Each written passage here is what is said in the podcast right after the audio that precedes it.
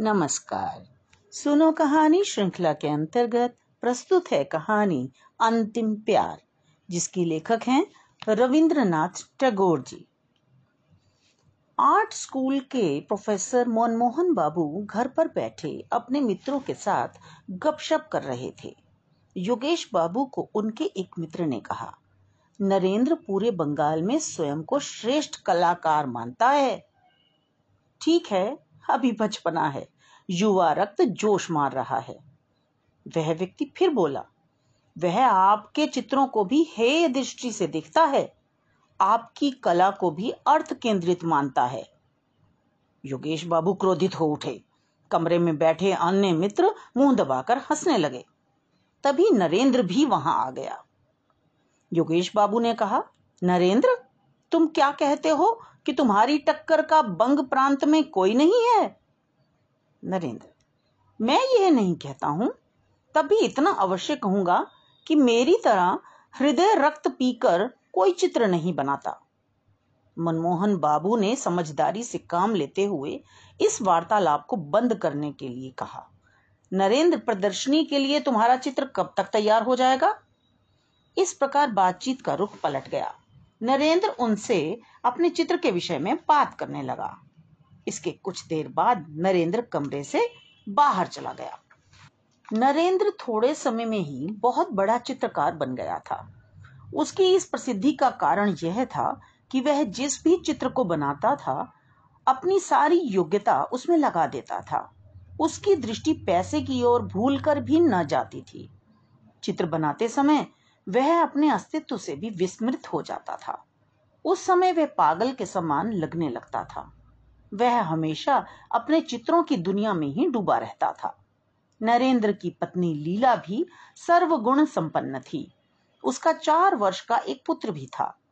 नरेंद्र चित्र बनाते समय अपनी अलग ही दुनिया में पहुँच जाता था।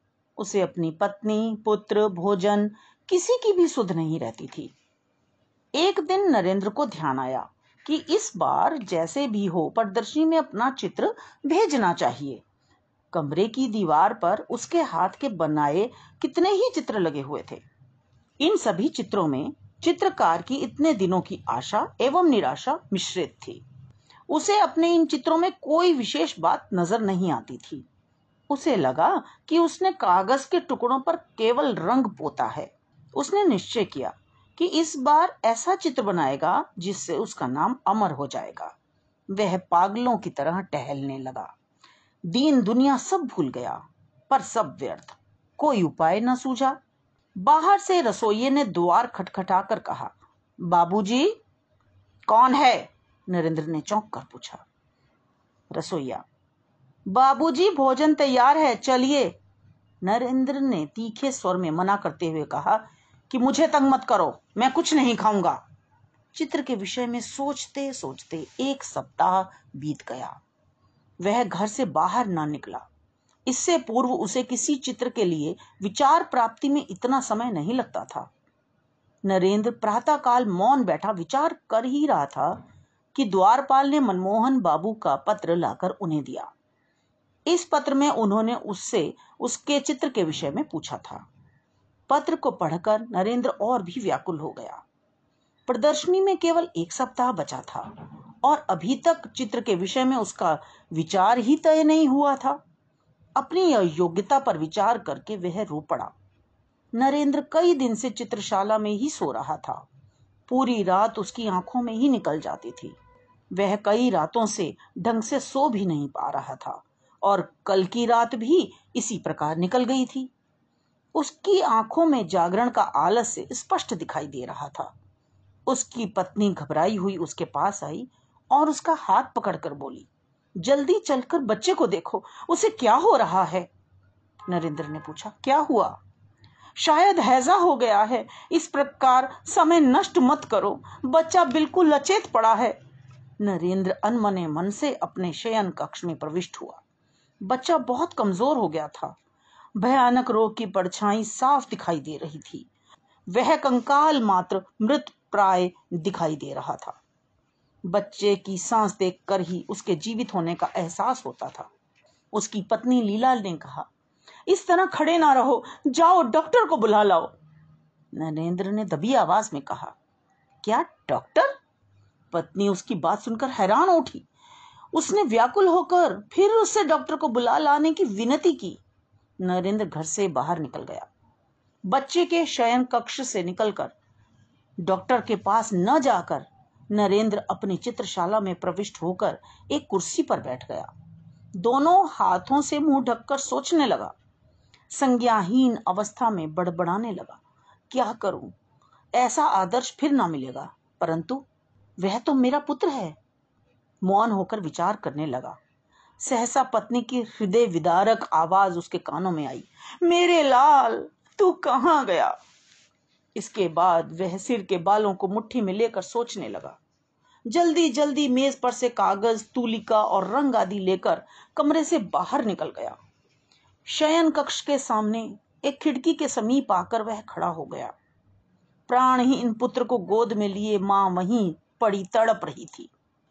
वह बच्चे का निर्जीव शरीर हृदय से चिपटा कर बार बार उसे चूम रही थी। नरेंद्र की आँखें यह देखकर जल उठी। इसके साथ ही उसने पहली रेखा खींची।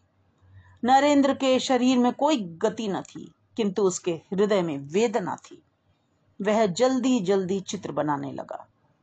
रह रह कर लीला का क्रंदन उसके हृदय को भेदता। वह कमरे की ओर देखकर रंग में तूलिका डुबाता और चित्र पर चला देता। वह उस मृत बच्चे का पिता है। वह यह भी भूलता जा रहा था। अचानक लीला ने उसे देख लिया। दौड़ती हुई खिड़की के समीप आकर बोली, क्या डॉक्टर को बुला लाए? नरेंद्र ने चौंक कर देखा कि वह लड़खड़ा कर गिर रही थी। बाहर लोग दरवाज़ा खटखटा रहे थे। अंत में उन्होंने दरवाज़ा तोड़ दिया। नरेंद्र के नेत्र रक्त की तरह लाल थे। थोड़ी ही देर में बैठा, हाका लगाकर हंसने लगा और बोल उठा, मैं अमर हो गया। दिन बीतते गए। प्रदर्शनी में देखने को बहुत कुछ था। पर दर्शक एक ही चित्र पर झुके रहते थे। चित्र में माँ बच्चे का मृत शरीर हृदय से लगाए उसे चूम रही थी। चित्र अधूरा था। नाम था अंतिम प्यार। चित्रकार की तूलिका ने बहुत ही सूक्ष्म और दर्दनाक चित्र अंकित किया था। दर्शकों में योगेश बाबू भी थे।